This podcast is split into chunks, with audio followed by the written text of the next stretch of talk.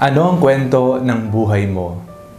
Ako po si Father Fiel Pareha at ito po ang ating segment, ang Daily Devotion, na kung saan tayo po ay magdarasal, magbabasa at magninilay kasama ng salita ng Diyos sa buong taon. Manalangin tayo. Sa ngalan ng Ama, ng Anak at ng Espiritu Santo. Amen. Halina, banal na Espiritu, liwanagan mo ang aming puso at isip nang maunawaan at maisabuhay namin ang iyong salita. Amen. Our Bible passage for today is from the Gospel of St. Matthew chapter 13, verses 10 to 12, and I read it for you. Then the disciples came and asked him, Why do you speak to them in parables? He answered, To you it has been given to know the secrets of the kingdom of heaven, but to them it has not been given. For to those who have, more will be given, and they will have an abundance. But from those who have nothing, even what they have will be taken away. Ano po ang storya o kwento ng buhay mo?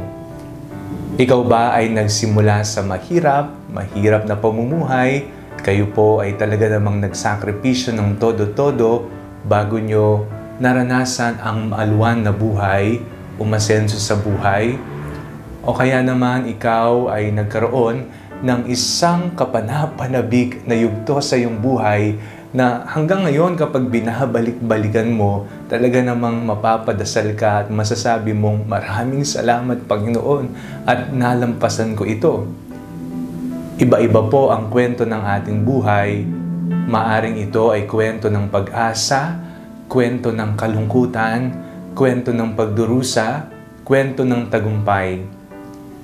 Ang kwento o pagkukwento ay isang paraan na ginamit ng ating Panginoong Kristo upang ipahayag ang kaharian ng Diyos. Gumagamit siya ng mga talinhaga, gumagamit siya ng mga imahe, ng mga bagay na ordinaryo na malapit sa puso at karanasan ng tagapakinig niya.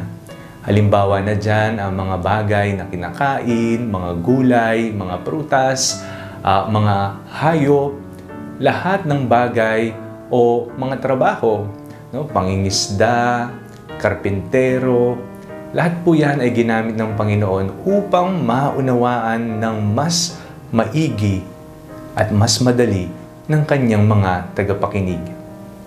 Kwento Ang buhay po nawa natin ay maging kwento ng katapatan at awa ng Diyos.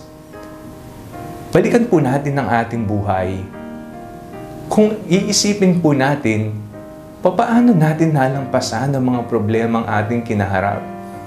Hindi ho ba dahil yan sa katapatan at awa ng Diyos?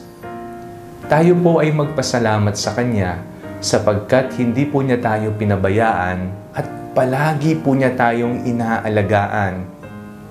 Ano ang kwento ng buhay mo? Ito ay kwento rin ni Jesus.